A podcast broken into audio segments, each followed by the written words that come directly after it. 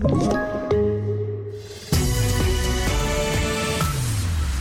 TV4-nyheterna börjar med att talman Andreas Norlén nu drar igång med sina talmansrundor för att ta fram en ny statsminister. Först ut är Magdalena Andersson och sen har han enskilda samtal med alla partiledarna. Och det är ju mycket som lutar åt att Magdalena Andersson blir Sveriges nästa statsminister. Men det krävs då stöd från Vänsterpartiet och flera inom partiet som TV4-nyheterna pratat med säger att V kommer att vara stenhårda. Riksdagsledamot Rosanna Dinamarca. Det är så här som Vänsterpartiet borde ha agerat redan vid, efter valet 2018 och efter januariöverenskommelsen. Eh, då hade man ett momentum. Det har man nu också. Jag hoppas att man inte slarvar bort det. Ja, en halv miljon människor har röstat på Vänsterpartiet och naturligtvis vill vi ha någonting för detta.